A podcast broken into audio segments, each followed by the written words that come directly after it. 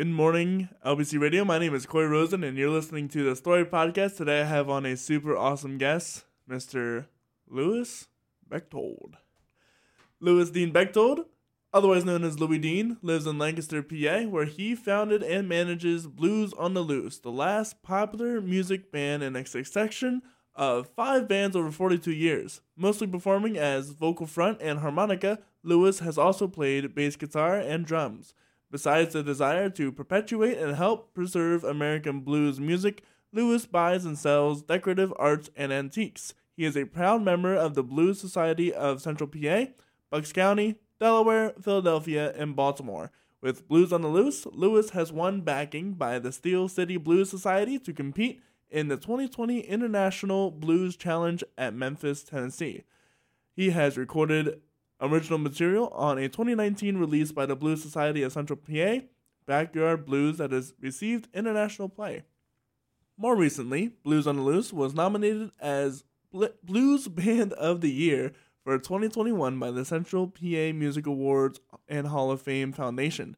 They are performing on average every other weekend and enjoy developing new fans to live blues music. You can find Lewis and his projects at facebook.com forward slash the blues on the loose or his website bluesontheloose.com. How are you doing today? I'm doing well, thank you. So, what was it that got you inspired uh, into blues music? Was it as a kid? Was it as a teenager? What was it? I, I think it was er, when I was going to school in New Haven. I met this. I met all the street musicians because I was a soda jerk in their popular hangout. So I became kind of a favorite guy. And uh, this fellow Andy Merwin, he was a Vietnam veteran, and uh, he was just one of those guitar players that went from gig to gig to gig to gig, and spent a lot of time drinking beer at George and Harry's, where I was the soda jerk. Uh, anyway, he he kind of was the first introduction to blues music, and this would have been in 1970. Uh, first introduced me to um, well, he was hung up on some of the Who, and, and there was some, uh, they had been covering some blues songs. The whole English music scene was covering a lot of American blues. And, uh, and then he, I also got turned on to uh, Richard Newell, the King Biscuit Boy from Hamilton, Ontario, mm. in his uh, early release in 1970. And uh, original music, I think he called it. And um, I was just astounded by this guy blowing harmonica and singing the way he did and the type of music he was doing I had been a drummer through high school in, in the orchestra and the band, and uh, and I enjoyed that. But I couldn't take my drums to uh, school with me at the culinary. So my roommate, who had just been at Woodstock, played a guitar and suggested I get a harmonica. So then uh, that was that was the beginning of that with um, uh, trying to learn how to work with the instrument, trying to learn how to work with him as an accompaniment. Old Susanna was my first song, and, we just kind of slowly built on that. Um, I guess just just I really liked the way harmonica worked with blues music. I heard it in rock and roll, but it just didn't have the same appeal to me. Mm. I don't think I've ever heard uh, harmonica and rock and roll music. I'll have, to, I'll have to look that up. Well, sure you have. Uh, the, have I? The Piano Man. Oh, I guess yeah, that is rock and roll. Yeah. yeah. I guess that is yeah, that is rock and roll. And lots of other yeah. bands use a harmonica, and contemporary bands use harmonica in rock. So, at what point did you guys start gigging out on your own?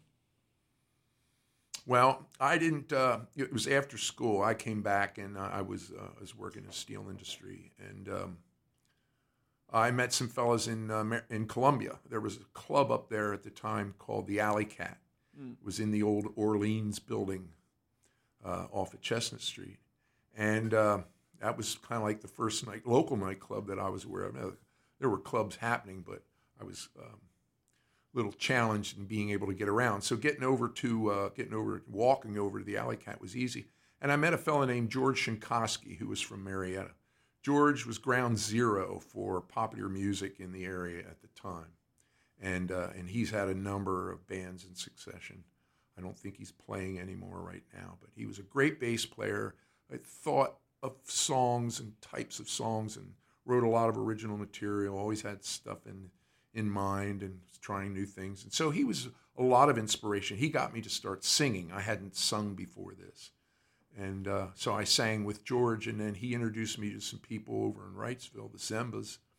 And I worked very briefly for them and had to get over stage fright. I didn't Mm-hmm. realize I would have it, but I did. And, and so the first job didn't go well.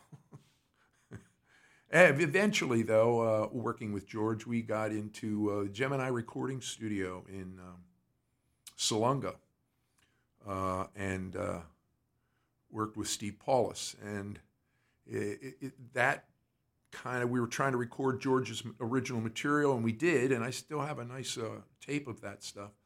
But uh, I, I don't know. Um, uh, it just didn't work out, and consequently, George went his own way, and the rest of us uh, formed the band Hunter, my first band. This would have been 1980. And we had all had an identifying thing with uh, Southern rock at the time, which was so popular the Allman Brothers, Marshall Tucker, uh, Wet Willie, and all those different bands from down there. And so we, we mimicked them. And uh, we had a five year career as Hunter all over central Pennsylvania. We competed with original material uh, through Starview 92 when they had their homegrown albums.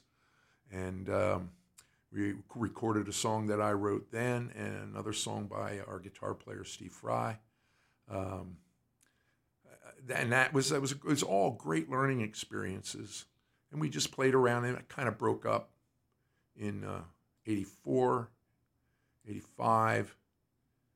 Do you want me to go on with that Go on, history yeah. line? Um, so then I left that band as their singer and playing some harmonica. Um, uh, went with a, a group of fellows that had been the uh, music for the West Philly Speed Boys, and uh, they, Joe Milsom, their singer, had gone on his own. They were looking for somebody to work with. I had left Hunter, so I became their vocalist and harmonica player, and we um, did a number three years of of jobs. When our first signature job was being the first band in the Chameleon when it was in the back room uh, when he first opened up in a soft opening. We were his first band in, and we enjoyed that band was called A Wall. If I didn't say that, um, it was three years, and there was a little hiatus, and then we got into our 20 year uh, high school anniversary group. I graduated in '69. I had friends who were also musically inclined who graduated in '68, and the class of '68 wanted that group of fellas. They, they had a sock hop band called the Seagrams.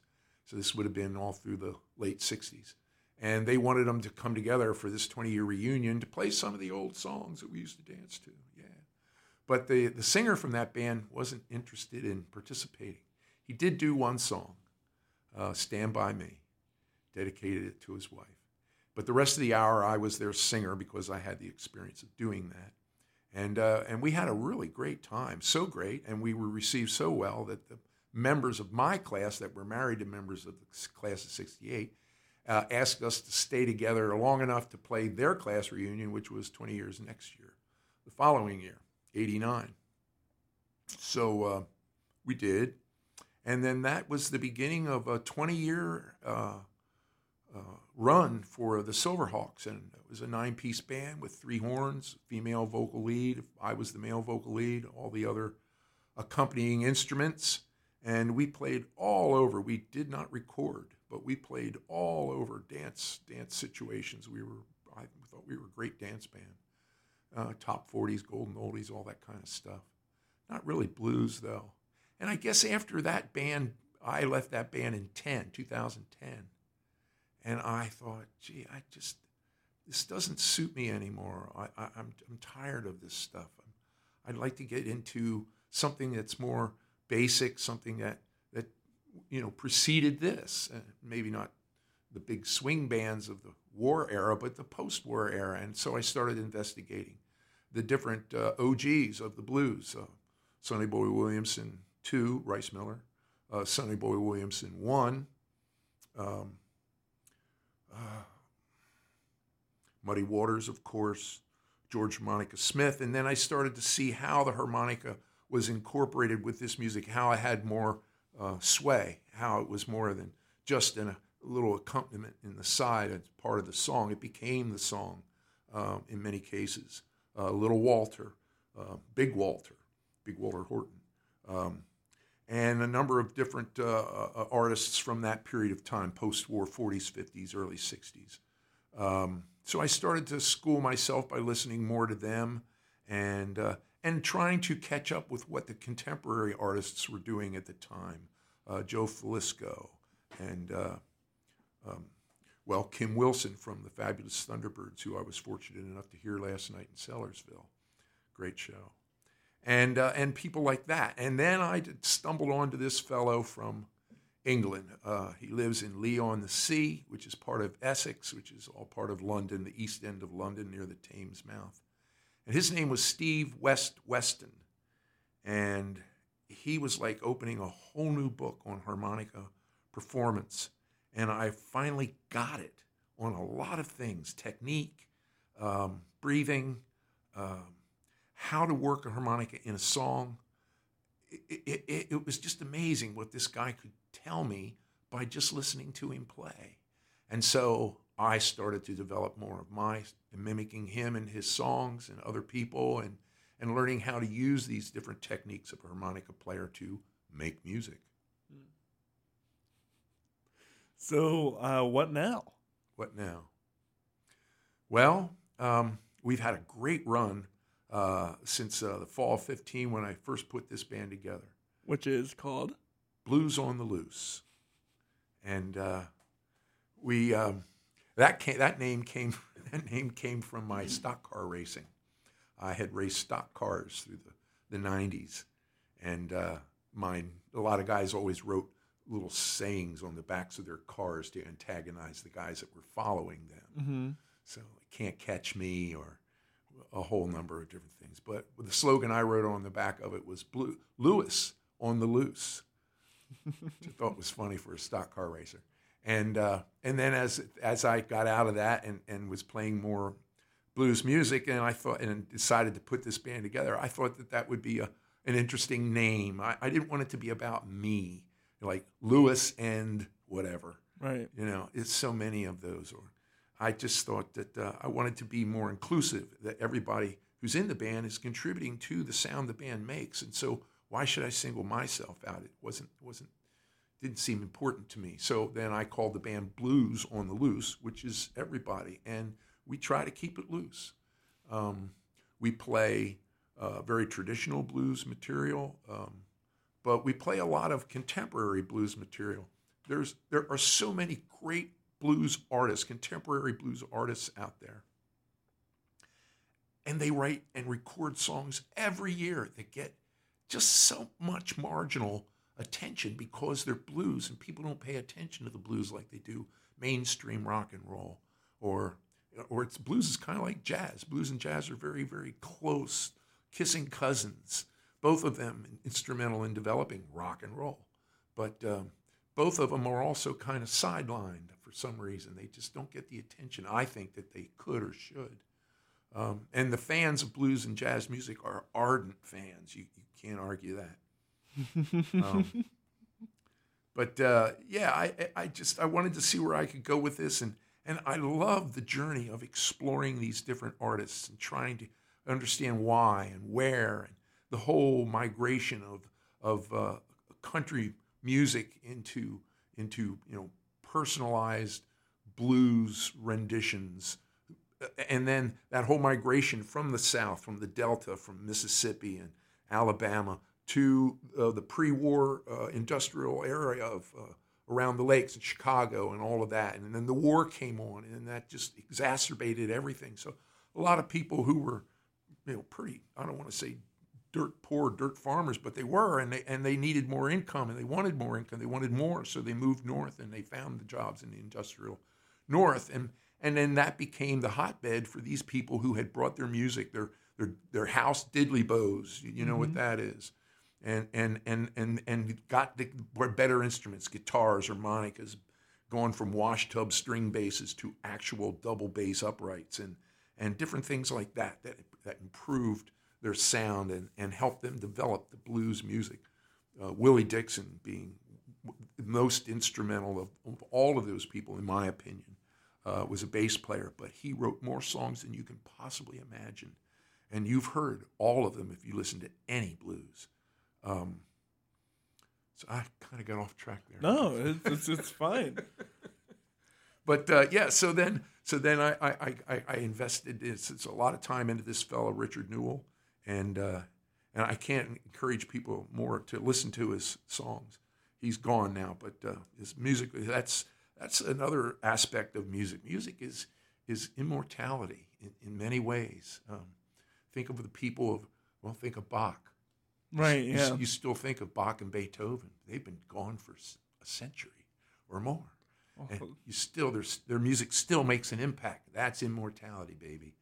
So I don't know that I have any kind of you know strengths like that, but it's some. I mean, I am recorded, and I'm Yeah. still working on new recordings, and we have new people that we're working with, and we're always trying to develop the band to reach new plateaus of accomplishment in uh, in blues music and bring that story to the people. When I do my shows, I try to give everybody a little insight. I don't claim the songs for myself. I tell them who the author who the author is, although they would never know otherwise. Yeah. Right. And I tell them who those people were and and what small contribution or big contribution they might have made to blues, and then do their song as a tribute. So in a lot of ways, the popularity of tribute bands today, of the old rock bands from the 70s and 80s, I'm a tribute band to blues musicians of today and days past.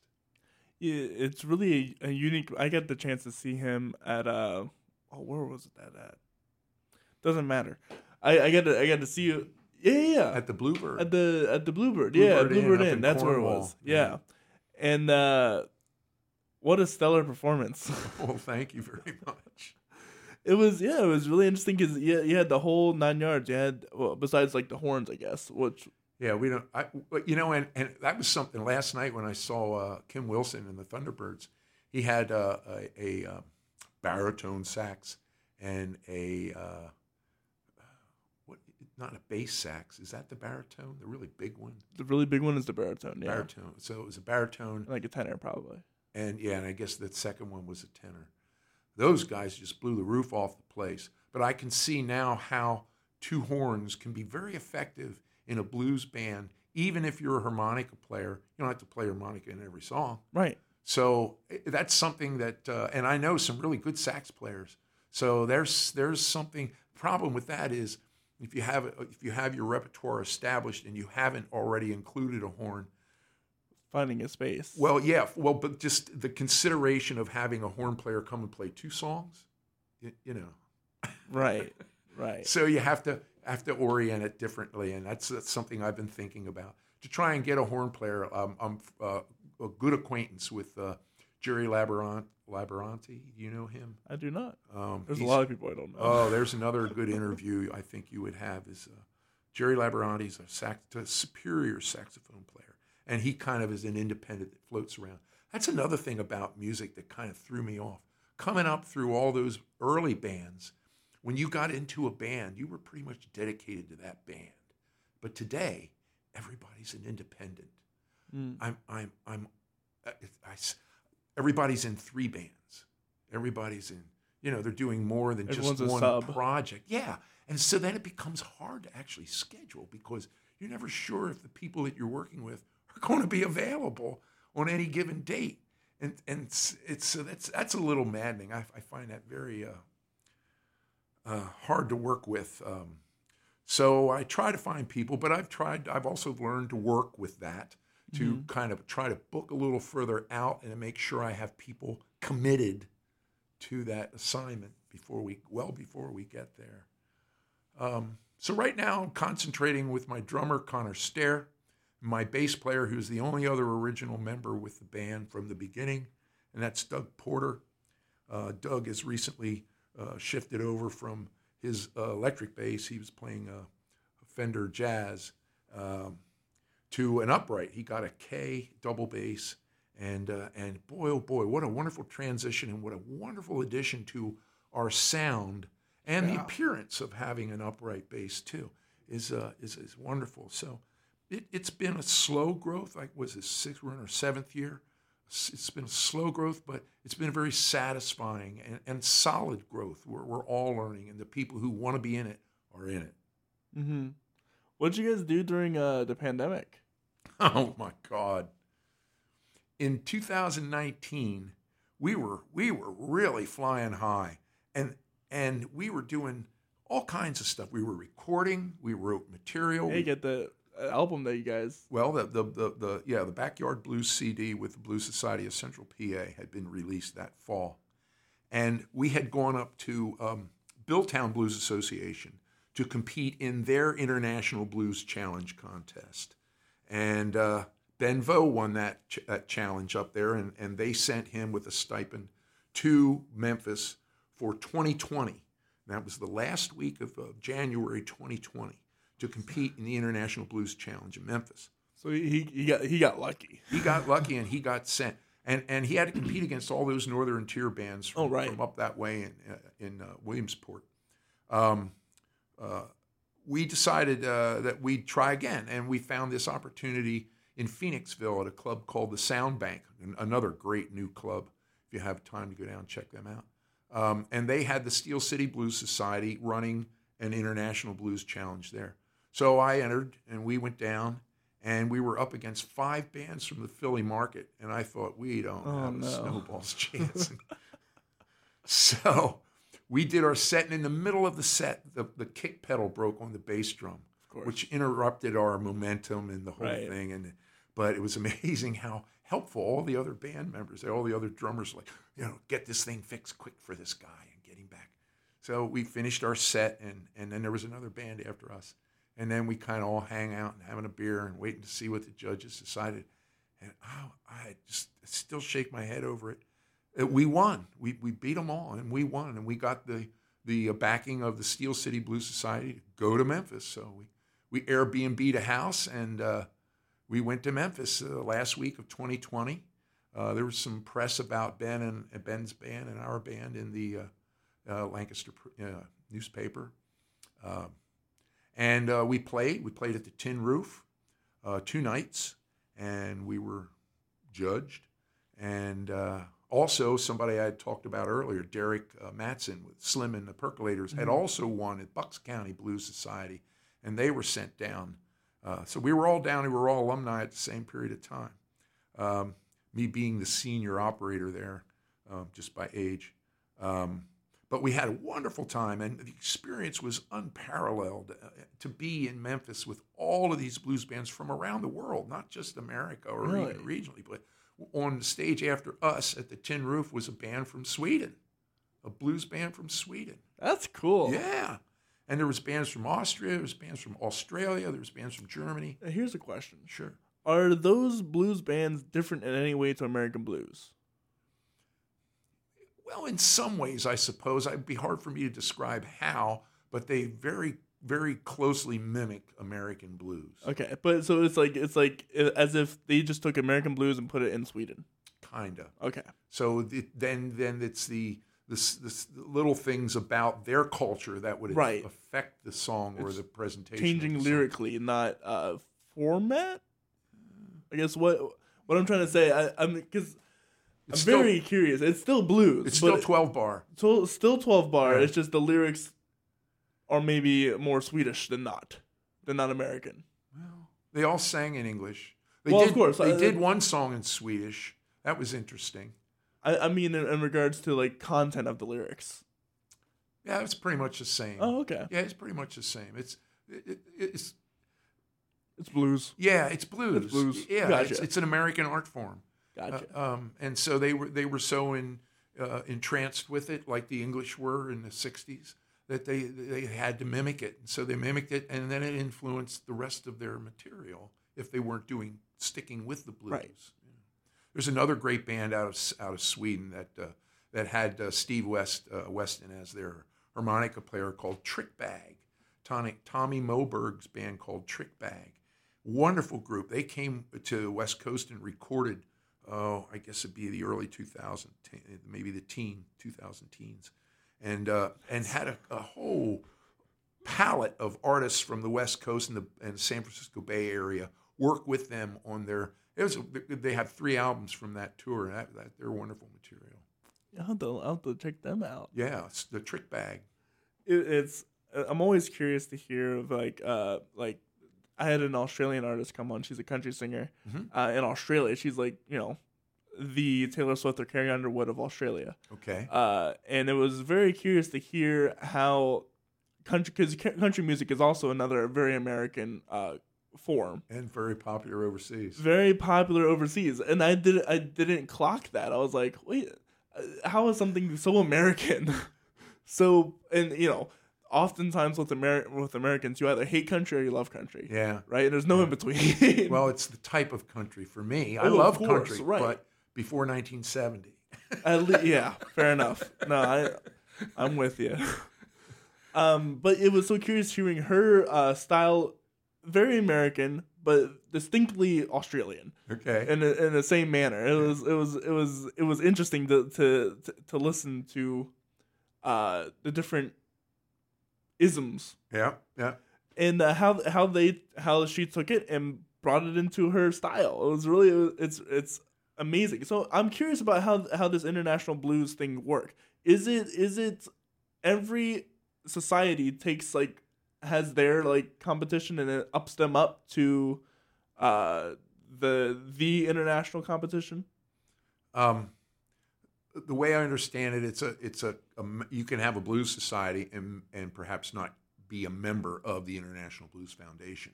God, so that's how it works. Okay. So I think it has it involves being a member of the Blues Foundation and then getting a sanction and having the backing, the money right. to actually put on a program like that and then bankroll the winner to Memphis. So that's, that's a couple thousand dollars. Housing, food, It's still very all that interesting kind of stuff. It's yeah. very cool. And every band does that same bootstrapping to get there, unless they have some kind of a corporate sponsor. Right. But uh, but most of the bands are very, like I said, they're very bootstrapped. They're just pulling it up every day by themselves and trying to get it done, and they do. It's amazing. It, it really is truly amazing how hard people work at doing this. So what was it like to go to Memphis and and It's unparalleled. I, I've been to New Orleans and, and I love Bourbon Street and I love the whole thing of, of New Orleans, but but um, going to Beale Street, and now I have to say I was I was you know it was colored by the fact that the place was overridden with blues artists. so what a be- what a better time to be on Beale Street and go to all of those little blues clubs that are full of blues artists from all over From the all world. over the world, yeah. So it like was the, the best of the best? it was yeah. Nirvana, you know. It was it was really top of the line. So we had a really great time and get to see these clubs that you only hear about, you know. But it's a, a hell of a drive. It's, I'm sure. we cut all the costs that we could. Rented one van, took everybody with us. Was we all stayed in the same house. Huh? Oh no, it was damn near twenty, I think. Really? Yeah, oh, yeah. You got to drive down eighty and then the whole length of Tennessee. It, it took quite a while. It took Oh yeah, because. Memphis is on the other side. on- yeah, at the- right. right at the river. Yeah. Yeah, you get out of the truck and you're looking at the Mississippi. Oh my God! So I'm curious, what what is uh you're a harmonica and a singer at the same time. How does that work? well, you, you just have to know how to pace yourself. Uh, breathing is very important with both parts of that.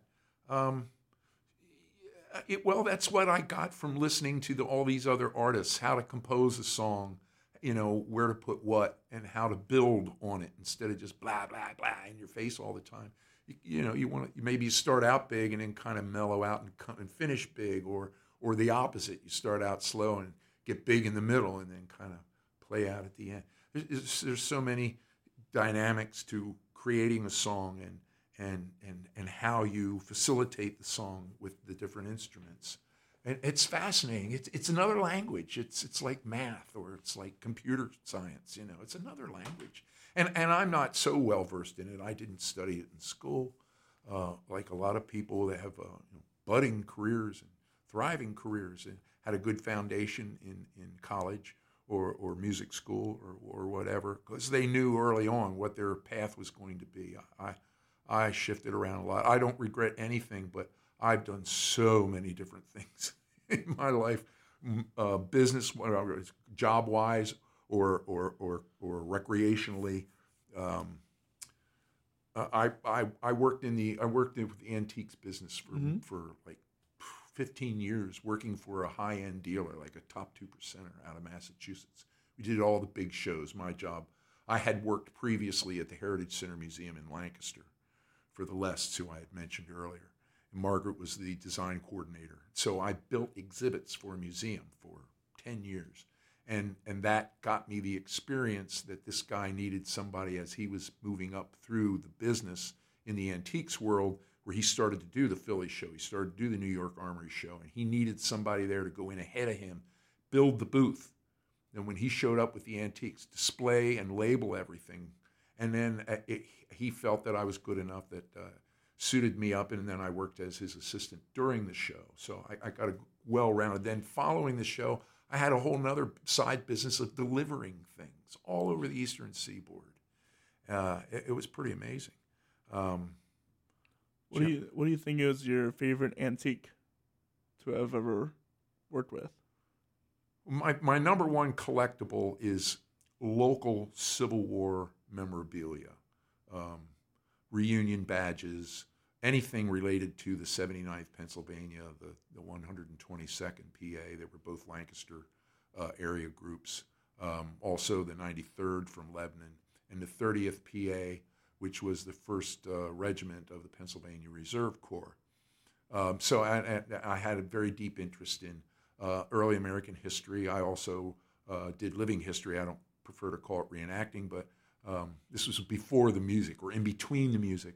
Right. Um, I did revolutionary uh, all through the bicentennial era and then up in through and uh, came in and out of the two different periods of living history and, and, thoroughly enjoyed traveling around and doing that and seeing all these great historic sites and making commemorative uh, events to honor the history of the men who served and, and fought and developed our country.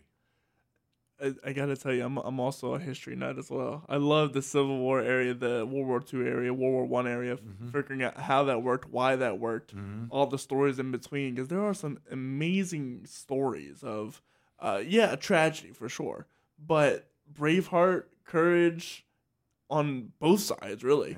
Because yeah. uh, uh, at the basis of it, we're all human, right?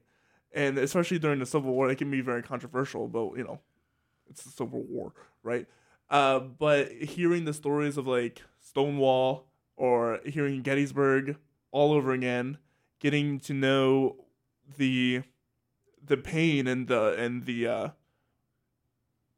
the rawness of the situation, the passion, the, the emotion, yeah. the commitment, the all of that is is and the Civil War, our American Civil War, was the first extensively documented effort like that by the men involved. We mm-hmm. didn't really see that before the diaries. And then, of course, there was so much other written accounts of what was going on, the reporting by the newspapers, everything. And the uniqueness of the Civil War, where it wasn't just pockets of factions, you know, mm-hmm. like every other Civil War mm-hmm. typically is. Mm-hmm. Uh, it was distinct a North yeah. and a South. They drew up sides. It was it, it was complete sides. It's unlike any Civil War in history, really because uh, if you think you know the Iraq, uh, Syria, Egyptian, Spanish, all different pockets yeah. trying to fight each other. The just but just to hear, but then have like you know you distinctly have these two different sides. Yeah. But then to hear the stories of like the uh, the field hospital hospitals picking up both sides, sure. and you know they're both American, they both speak the same thing, and they're brothers and cousins at some points. A war of brothers. Yeah and just to hear all all the the tragic but deep stories yeah. that you that uh, that you have there. It's the photography. The photography tells a story that we didn't have before that.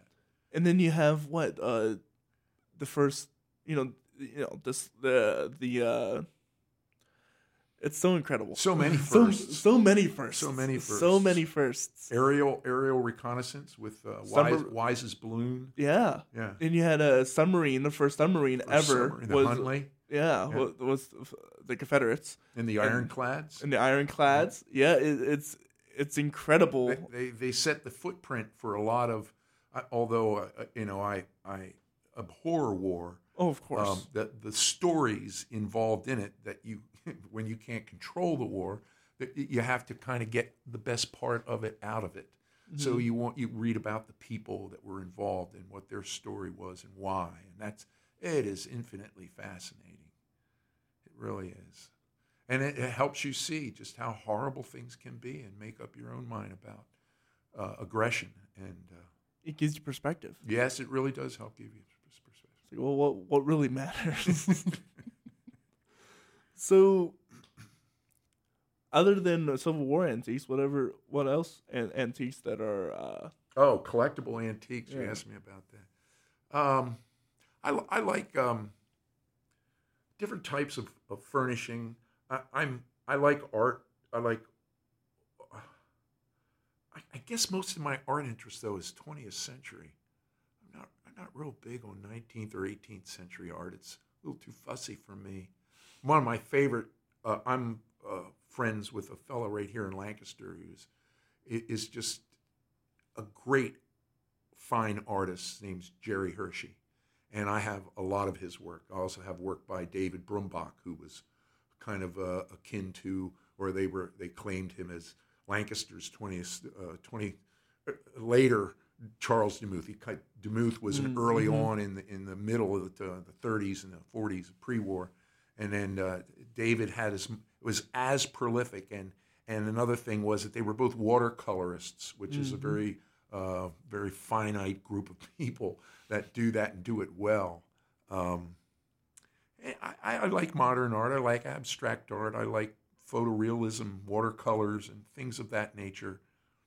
Um, so I've collected some of that, and I guess they're the two things that mean the most to me: uh, military, military memorabilia, even Revolutionary War. I have some great Oh, little yeah. pieces from the Rev War, and that's another story that's just amazing.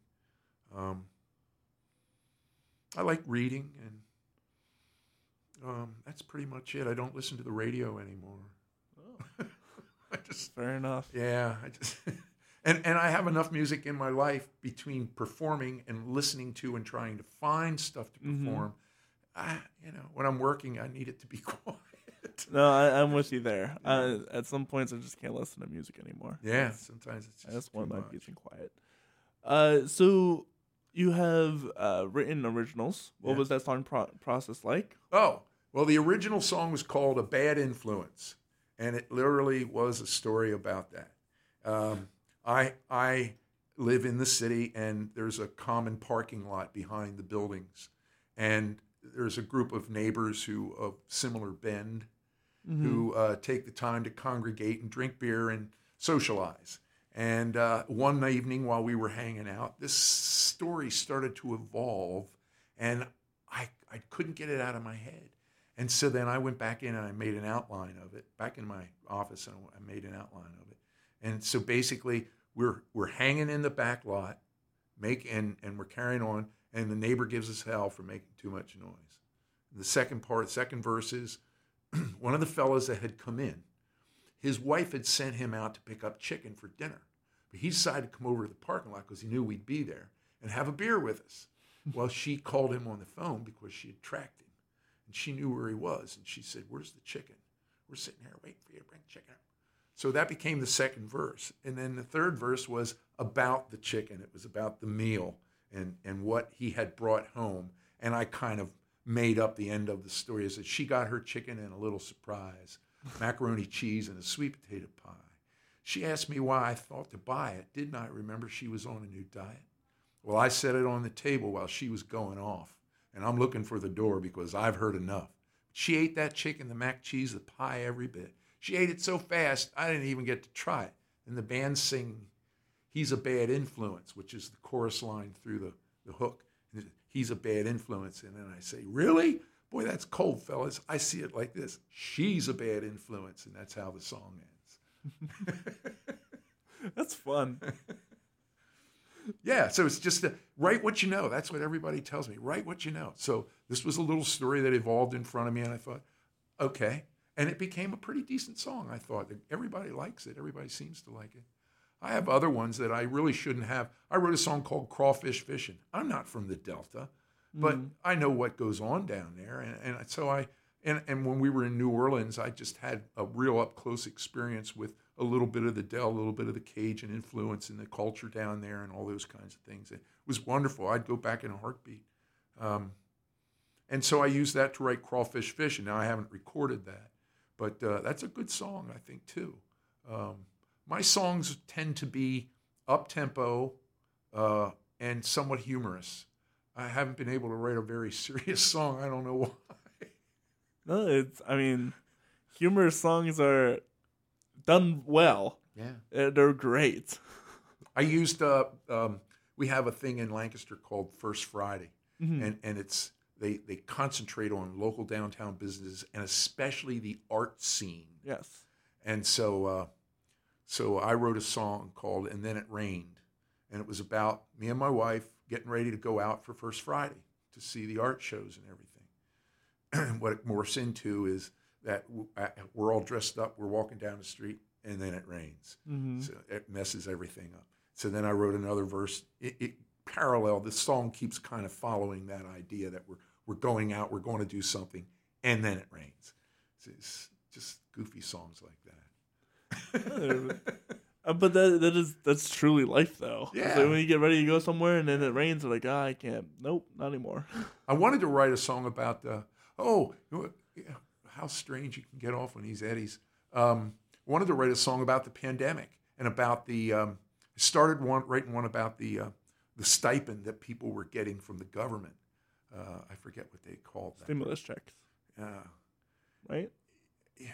Stimulus checks. yeah, Yeah, yeah, yeah, yeah, yeah. that's it. And uh, uh, I didn't get that one finished, but what we we we did that thing in 2020 in that last week of the first month, and when we came home, we played one more job, and that was the Gap job. The um, Kevin Gannon put together an event because of the pandemic. Rich couldn't have Roots and Blues, Mm, so he put together this bridge event at uh, was over in Mulberry Street, um, and uh, it was a nice concert of all local bands uh, performing. I think the money was given to uh, Rich. I think at the time he was in he was having some problems. Plus, his wife had cancer, and things Yeah. weren't going well for him overall. So it was kind of a benefit for him to to help with uh, all the things that he was involved in. Uh, but it was a great time, and we have been in the. We were we were very fortunate with, uh, to work with Rich, uh, because after we formed the band in the end of fifteen, he had the next Roots and Blues that uh, in sixteen. It was in still in February. He was having them in February, and and, for being no older a band than we were, he had us play in the lobby of the of the uh, Marriott, uh, independent of what else was going on. And we have been in the Roots and Blues Festival ever since, every year ever since. Uh, either as part of the regular lineup in in twenty, well, in twenty one we played at the Tellus in the front, but this past year he had the show in July, and we weren't part of the regular lineup. But he know, VIP event. he used Yeah. us for the VIP event down at the Southern Market, which is actually a great venue for bands. I was surprised. I thought the acoustics in there would be horrible, but they weren't, and it was really good. We had a really good show there, and a lot of people uh, told us so. Um, so, so Roots of Blues has been a big help to our band. I hope we were a help to uh, to Rich. Um, but then the 2020 just killed it. We lost all of our work in 2020. Yeah, we didn't have any gigs to play after that bridge event, and um, it took we at the end of the year. Then I I asked a couple of the fellas who wanted to get back together, and we started rehearsing every Monday night. Jay and Doug and I, and we were having trouble finding a, a drummer and um, somebody that wanted to who appreciated blues, who Right. appreciated jazz or blues. Everybody we were finding were rock drummers, and most of them were self-educated. And we just we just couldn't gel right. It didn't seem that way to me. But then we found this fella Connor Stair. He's uh, he's really quite the student of percussion, and and, and a great drummer. And and the and and then we also picked up another guitar player, uh, Anthony Wayne Pericini, uh, Tony Wayne, and uh, he's a stellar guitarist. He's but the problem with him is he's so busy because he's so good. He's hard to nail down for a job, but I'll work with that. That's okay, Tony. We'll work with that. And these guys are in their 20s. I'm 71. How many businesses or, or groups do you know that, that have that kind of bleed where somebody Intergenerational gap. old yeah. enough to be their grandfather is working with them in a popular, contemporary popular music band in public? A lot of people wouldn't even, a lot of young people wouldn't even consider, I work with an old guy like these guys embrace it, and I embrace them, and we're having the greatest time. We're all learning. How um have you ever seen uh because you're getting up up in the age, has your performance ever changed? Have you had to lay back at all, or are you still just running? Um, I, well, I, we ran her pretty hard up until this year. I'd have to say that uh, uh, I don't deal with the heat as well as I used to. Uh, so playing outside during the day can be very challenging if you don't, don't have coverage. Um, I, yeah, I, it's hard to say no when anybody calls you to book your band. Mm. So we had, oh my God, we played every weekend in June this year and every weekend in July, but we didn't get started till May. We didn't have anything until May. So it's it's uh, you know pieces of pudding and lumps of pie, and, and you never quite know with the, in this business. We don't have a manager, although we just did start to work with uh, uh, Master Petrio. Uh, is his last? I'm trying to think. Um, Peter. Peter, that's Peter. it. Yeah, Mastriano. Yeah. yeah. He's uh, he booked us for uh, Kipona this year. We had never worked with an agent, and uh, uh, we had never worked up at Kipona. We did do the Spring Arts Festival. Uh, that was, so there's this year was our first time in the Harrisburg events, and and that's good because I think we could do you know well up there. We just we it's hard to get out of Lancaster, uh, and there's not a lot of acceptance of blues music in Lancaster area. It's it's a tough nut. Really? Oh yeah. I thought it'd be different. No, they like golden oldies here. They like old music, old. Uh, You're not wrong about that. Popular dance music, and so people who are thinking outside of that box, it's a harder trip um, to get acknowledged and or to find clubs that want to use you because they don't get the same turnout as they do for bands that are playing songs that everybody knows forever. Yeah. And I'm playing songs that nobody's ever heard. right. But to each his own, hey?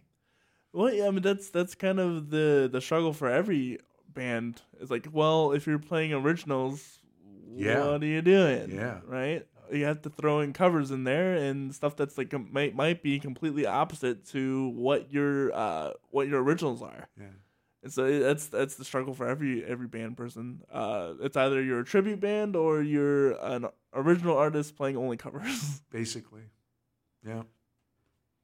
So so it is. So you try to find different markets. I'm pushing everything I can to get into the Philadelphia market because there are Mm. so many other blues bands down that way. And everywhere from greater Philadelphia, northern Delaware, uh, and up into Bucks County, Montgomery County, up into that area. There's all kinds of little clubs and breweries that sponsor the Derek, the Little Red Rooster Band out of Doylestown, a fantastic four piece blues band. Um, Nick Trill, Mikey Jr., who I st- spoke about before, um, Bob Margolin, um, just a whole group of different people. And so, I, you know, it's, it's, it's like the carrot that I can't reach, the Philly market, trying to get into those rooms down there. So by getting up into Harrisburg, hopefully uh, for different events, we'll get some recognition. and Maybe there'll be more opportunities for us up there. York's also a tough nut to crack. That's a heavy metal town, yeah. and uh, so I I haven't really tried to play in York, but uh, I'm hoping maybe festivals might give us a break there. And, um, Yeah, this, the Susquehanna Folk Festival, I guess you can probably make a way into that one. I don't know about that. They're pretty folky. They're pretty Okay. folky, and they would view us because we don't do a lot of acoustic. We do some acoustic blues, but because we, we're mostly electric blues, um, Gotcha. yeah, that, I don't think we'd cross over into the Susquehanna Blue or Folk uh, Society. But being in the Blues Society is the, is our biggest asset. Right. Uh, they they take care of their own. They give us opportunities. We played at Fort Hunter for a big show up there that they had, um, and and then they have like events quarterly plus personal events. Like they have a big Christmas show every year. They bring in name acts from all over the country. Two years ago, we had Tad Robinson from Indianapolis, a fantastic soul singer, blues singer, plays harmonica, different types. Um, can't remember all of them, but just really great talent. And they have a picnic in the summertime that usually includes a lot of the member bands uh, and showcase. And then they have we we opened for uh, Sugar Ray Norcia and the Blue Tones two years ago, 19 before all this stuff happened, um, and other bands like uh, Ben Brandt, uh, Ben Vo. Um, uh, sorry, I'm drawing a blank here. Uh, Nate Myers, Mm. Nate Myers and the Aces, uh, different bands like that from the, the greater Harrisburg area, which I guess includes Lancaster, uh, or anybody that wants to make the effort to become part of the organization. They'll feature them. They'll use them as openers for these name acts, and that's always a little bit of a leg up, you know, for your career as a band, trying to get acknowledgement and get uh, accolades for having played with people who are further up in the business. So how does a, a musician get involved in the Blues Society? very simply just you can you can apply online. I think it's $15 a year. And the benefits are just for the money you, you that's a pittance. It should be even twice that. And it would still be not worth the volume of return you get for the money. You know what i'm saying? It's just, it's it's, it's uh, the things that you can get out of the club. Plus every thursday night every thursday night it would have to be calamitous weather to keep this from not happening every thursday night at Champions Sports Bar in Highspire, easily found just above the airport on the main river road. They have a blues jam, a blues jam. Don't come there playing rock and roll; they'll, they'll ask you off the stage. But they they signs up at seven o'clock. The host, which I was last week, assembles the bands from the people who sign up, kind of in the order that they signed up. So you make up the bands into two guitars, a vocalist, bass, drums, harmonica, keyboards, horns. All these people are welcome in, and everybody gets a chance to play. You may not always get to play with who you expect or who you want to, but that's part of the beauty of it. We're all helping each other learn and teach each other our, what we have learned uh, by playing together. So sometimes the sets are maybe a little dud because of the inexperience of the players in it. Well, Um, that's okay. That's okay. Or, or they're stellar because you know some Everyone's, real yeah. hot shots came out and they got grouped into because they came late. You know, they came late, so then they didn't get signed up until the fifth set, which might start at nine thirty or a quarter of a ten.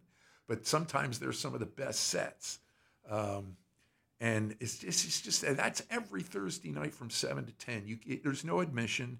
Anybody who's a musician who's interested in blues music can come and sign up and play. It's not an open mic per se. We're, we're not doing the Box Tops or the Doobie Brothers. We're playing blues music, contemporary blues music, blues music, old blues music, whatever. That's so cool. Yeah. Um. Oh, what's my next question? Maybe you could think of doing a live podcast from one of those events. That'd be cool. yeah. That'd be cool. I'll bet you could get it done. I bet I could get it done. There's a lot of things I could get done if I. We all could. You're right. Life gets in the way. it, it's truly, honestly. Um, what is your favorite story regarding music?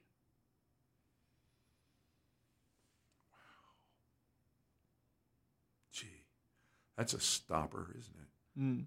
My favorite story involving music.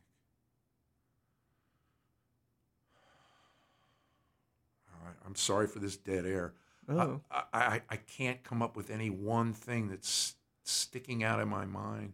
I guess just the opportunity to play for, for other people. And through the society, I've gotten to be asked onto stage to play with different musicians that they've, they've had. Uh, uh, one of the one of the more stellar events that we had was out at Stoner Grill in the upper the upper level. They had a, a, a CD release by Benny Turner, who uh, is uh, signed to uh, Blue Heart Records. Um, um, Sally Bengtson's label, uh, Blue Heart Records. And uh, there's another one there too, Rac- Blind Raccoon, I think.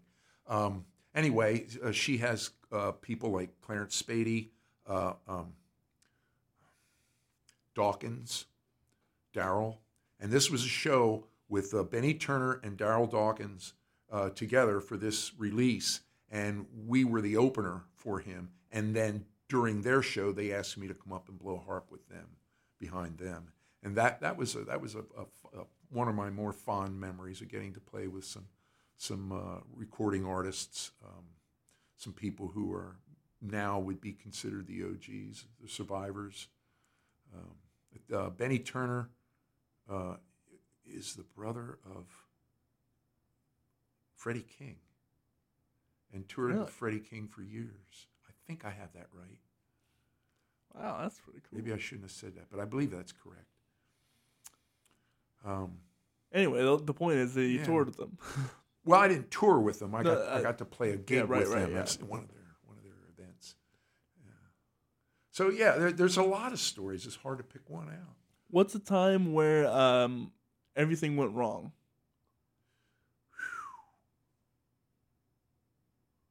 We had an event. we had the first event of this year was in February, and it was at our home base, which I consider 551 West. Mm. And I was in the middle of a transition. I was trying to add musicians to the band. I was trying to find a more permanent drummer who was filling our needs. And so we had a polyglot of musicians, and we had this gig to do at 551.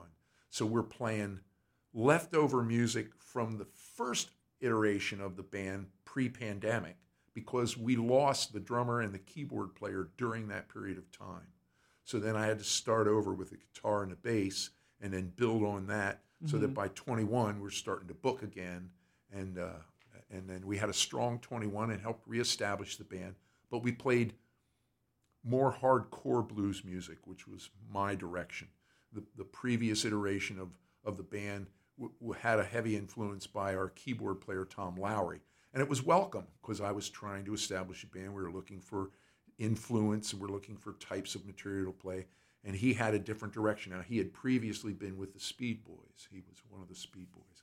So he had a lot he had a big background in rhythm and blues and, and blues type music. So he was a good influence. And um, uh, but he influenced the band in a particular way and then after he left and we reformed then i wanted to go with a much harder blues sound not, not so much chicago but but I was chasing all these contemporary blues harmonica player singers, and I wanted to do some of what they were doing. And uh, so then that influenced the type of music that we were doing. And uh, what went wrong? There were too many musicians Oh, okay, gotcha. And it was the same night that Rich showed up to kind of evaluate how we were doing as a band, oh no. the potential opportunity to play in Roots of Blues again. And I don't think he was impressed because we weren't very well organized. Gotcha. and it just looked sloppy, and I'll admit to it.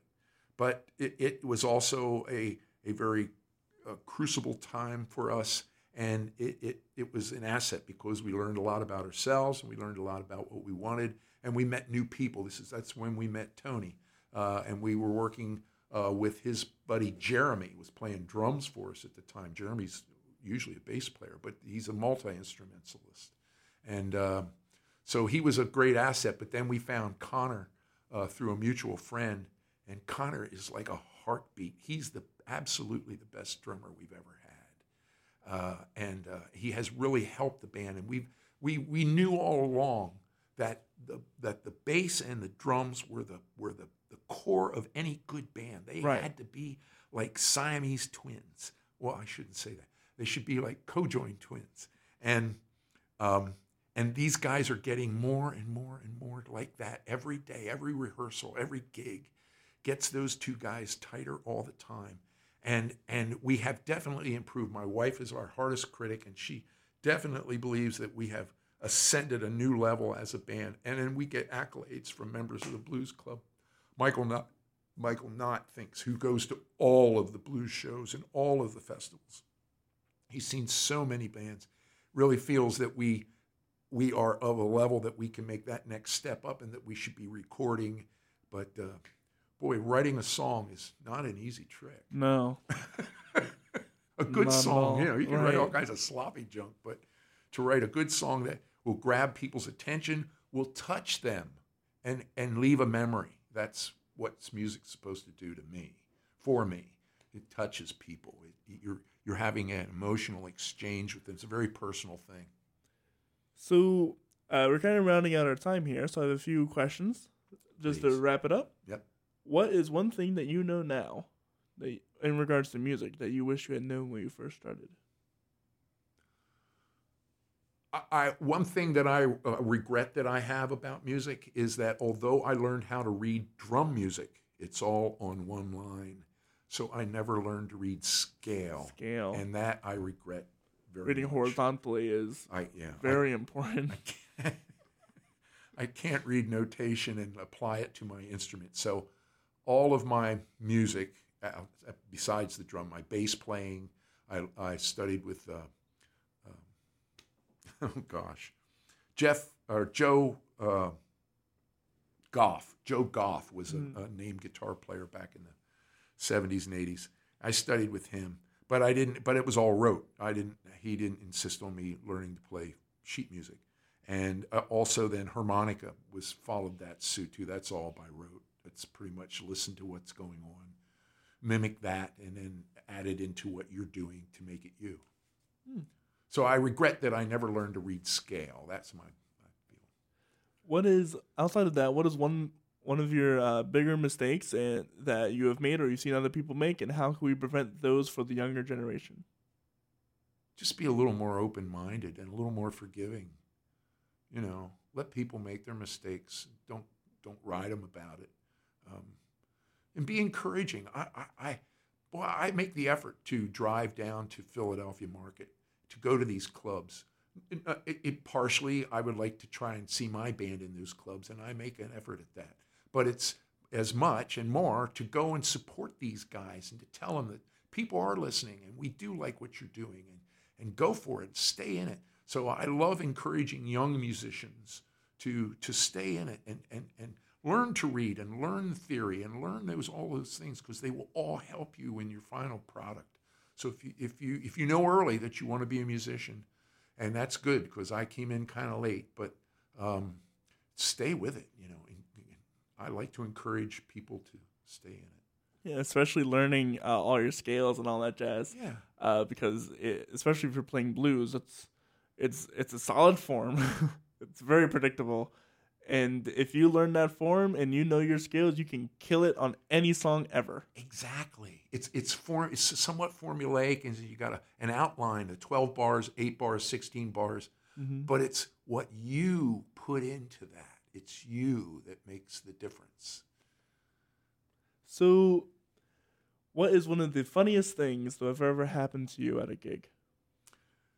Uh, okay. Well, I won't use any names, but uh, we we played uh, we played a party, a private party one time in a dairy barn up in Lebanon, and the people, the woman who hired us, really liked us, really liked us, and she thought we would go over gangbusters.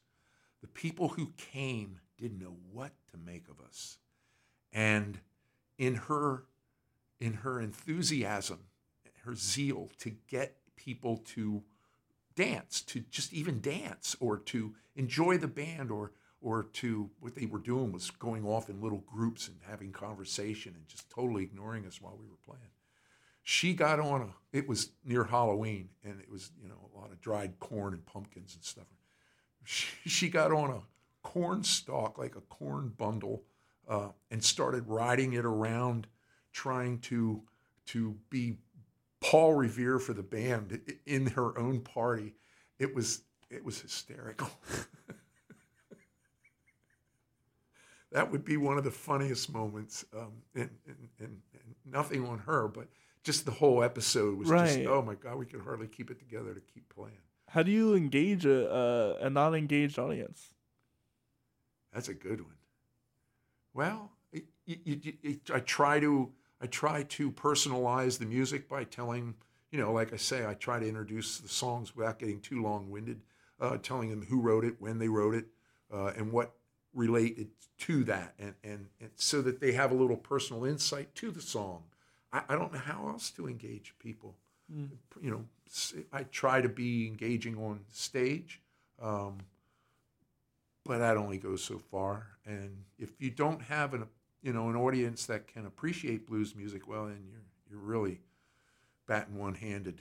Um, I don't I don't know. That's a tough question. Yeah, you Tough do what you can.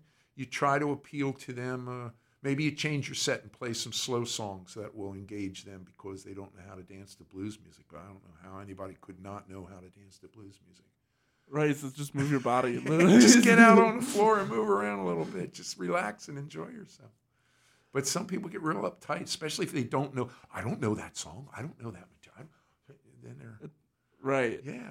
I don't know why they do that, but they do that. All right, last question. Where Yeah. can people find you and where are you performing next? Uh, well, like I, you had uh, generously uh, announced in the beginning, uh, you can find us at www.bluesontheloose.com. And I try, I have a descriptive page. I have uh, some audio on there, uh, video. Uh, I, there's a page to get in contact with. There's a whole page of photographs that kind of cover us through the last seven years. Uh, and then I have a schedule page at the end that uh, I keep up to date to keep everybody informed of where we're playing and when. Uh, we also have a, a Facebook page, Blues on the Loose Facebook. Uh, my page, Lewis Bechtold, will also get you information about the band. Uh, call me, write me. I'll be happy to answer anybody's questions. And if you can engage us, we'd be happy to perform for you. Well, this has been a lot of fun. It I'm- has. Yeah, I'm uh, super excited. Oh, you guys are performing at the Eastburg Blues Fest Saturday, right? Our next gig will be September the 3rd at the East Petersburg Blues Fest, which will feature Acoustic Stew, uh, Smokehouse 4, Blues on the Loose, Bobby Gentilo, Yeah, Bobby Gentilo. Bobby Gentilo, and these these last three are all recording artists for the Blue Heart label. Uh, Bobby Gentilo, um, Tiffany Pollack. Pollack. Yeah, she's Yeah. going to be there. If you've not heard this Oh, woman, she's amazing. you have got to hear this woman sing. She is so entertaining. She's So one of those people you can't resist. And then Clarence Spady is the headliner. So it should be, and that's a free blues show. A free one- yeah. At the community park at the band shell in East Petersburg. Uh, parking's free. The show's free. There'll be food trucks. There'll be a beer garden I know what I'm doing Saturday, September 3rd. and it's free. you can't miss it. You can't can't miss out. Then the following uh, Monday, Labor Day Monday, we're at Kipona at, on the main Market Street stage from two to three, and uh, and then finishing up September is uh, Marion Court. We've never played at Marion Court before, but this will be our debut there, and uh, hopefully they might be interested. I know that that the owner Mike is uh, Mike. Uh, Geezy is a big blues fan, loves Delta music, loves the Delta blues, and uh, has a shows periodically uh, at uh, Marion Court on like Sundays. And uh, I thought if he'd get to hear us, that maybe he'd give us an opening slot for one of those touring acts. But uh, he's got to hear us, and he's busy. He's busy man, so he doesn't get to get out and see or hear us. Uh, but he gave us his gig, so we're going to play. That'll be the 16th of September, and sadly, that's our last booked event for the year. I'm trying to get work, and I'm just not getting any callbacks right now. Um, I don't know why, but that's it, that, that's a feast of famine with this business. Well, hey, if you want to hear, uh, if you want to get blues music on your show, reach out to Blues on the Loose. Yeah. With all that said, I hope you guys have a wonderful rest of the day. If you like this episode and want to hear more, you can search us anywhere. Just look up The Story Cory Rosen. That's C O R Y R O S E N. We're on Spotify, Apple Podcasts, all that jazz. Uh, Facebook, if you want to keep up to date with our future events and guests. We're kind of taking a hiatus this week. We won't be back until Friday, where we have uh, returning guest, Grammy Award winner Doris Hall Galati and we're gonna hear more about her and her life and how how in the world does she become a Grammy Award winner? Wow, that's exciting. And that's gonna be that's gonna be an, another fun one. With all that said, I hope you guys have a wonderful rest of your day, and we'll see you guys later. Bye. Bye.